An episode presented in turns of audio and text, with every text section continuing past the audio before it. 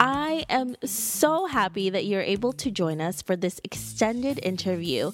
Make sure to visit theoffbeatlife.com. Again, that's theoffbeatlife.com to get more killer resources.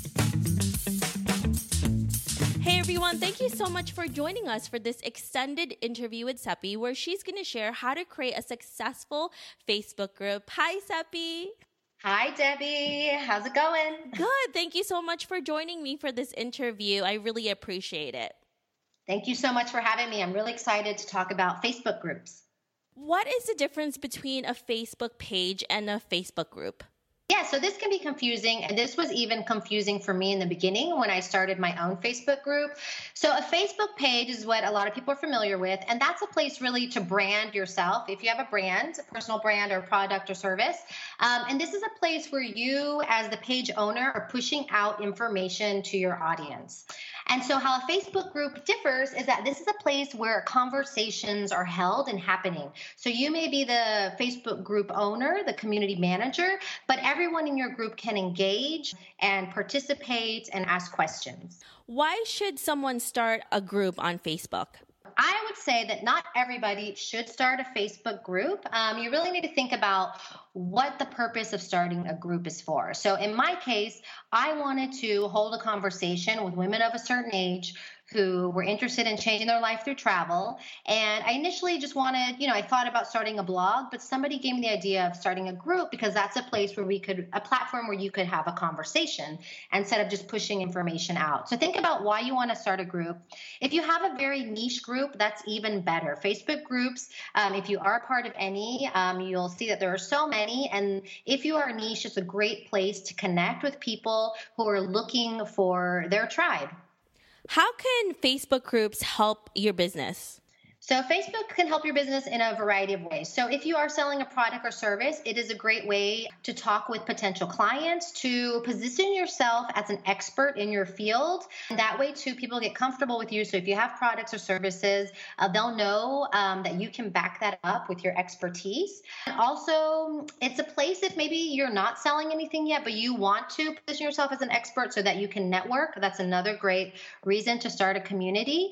And also, it can be a place to validate an idea. If you have a business you want to start in the future and you want to see if there's interest, Facebook group is a great place to start. That's a really great idea. And I love this and starting a Facebook group. I, I really want to do that too. So I definitely will talk to you more about this, Cepee. Perfect. Yeah, I would love love to help. Can you give us some tips on how to grow your community? Growing a community on Facebook takes a lot of work. So be ready for that if you're going to start a group. So the first thing you want to do is you want to tell people about your group, right? So after you do the basics of, you know, naming your group and getting a cover photo and profile picture, which do not spend too much time on that. You can change that later. Tell people about your group, invite your like-minded friends. So like again, if you are a niche group, don't be inviting your grandmother and all these people that have nothing to do with the group because you want to create a certain energy in the community and you need need like minded people for that. Then you can promote your group in other relevant groups.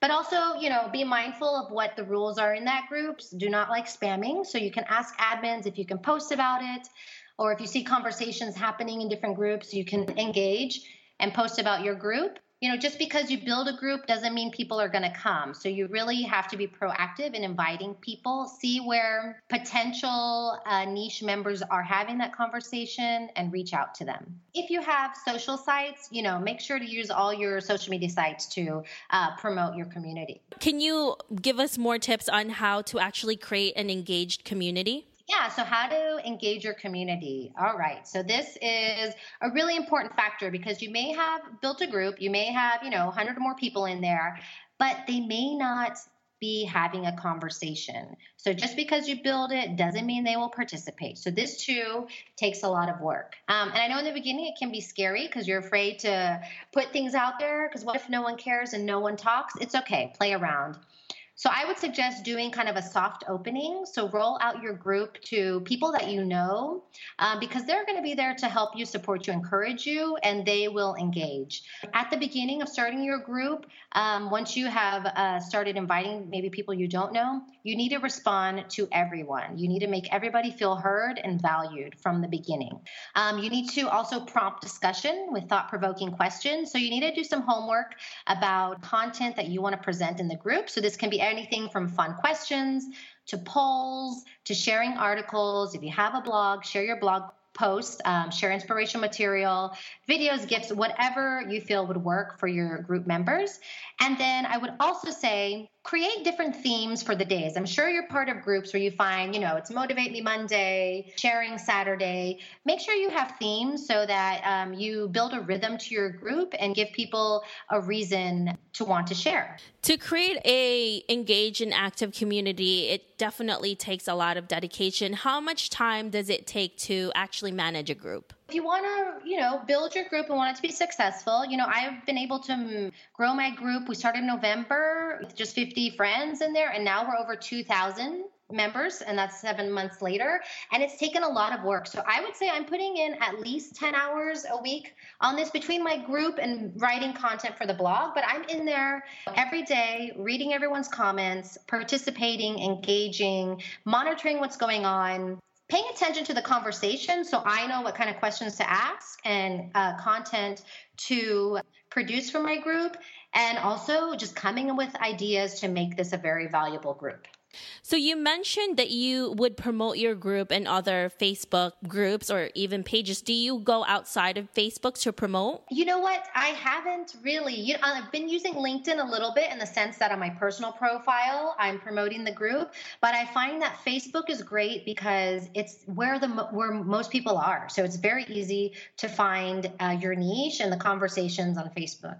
That's amazing, and I love that you were able to grow such a dedicated following in a community community. It's great too that you're helping each other out and you don't feel alone. You know, you definitely have a really good niche. Thank you so much. I think the members comment about most often in the group is that it's such a positive and supportive place. So that's what I hoped for, and I'm so glad that that's that's what it is. And that really encourages people to share when they feel comfortable. So, if our listeners want to know more about you, where can they find you? Definitely. So, since we're talking about groups, if you're a woman over 30 who wants to change her life through travel, please come join our Facebook group called She Hit Refresh. We also have a blog under the same name, She Hit Refresh, and Instagram, She Hit Refresh. If you want to reach out to me personally, I'm on Facebook under Cepee Tabibian. Thank you so much, Cepee. I had such a great time talking to you and learned so much about Facebook groups. Thank you so much, Debbie. It was such a pleasure. Thank you so much. I hope you enjoyed this extended interview with Cepee. Make sure to visit theoffbeatlife.com. Again, that's theoffbeatlife.com to get the full interview with Cepee, where she shares how to hit refresh after 30 and start a life of travel.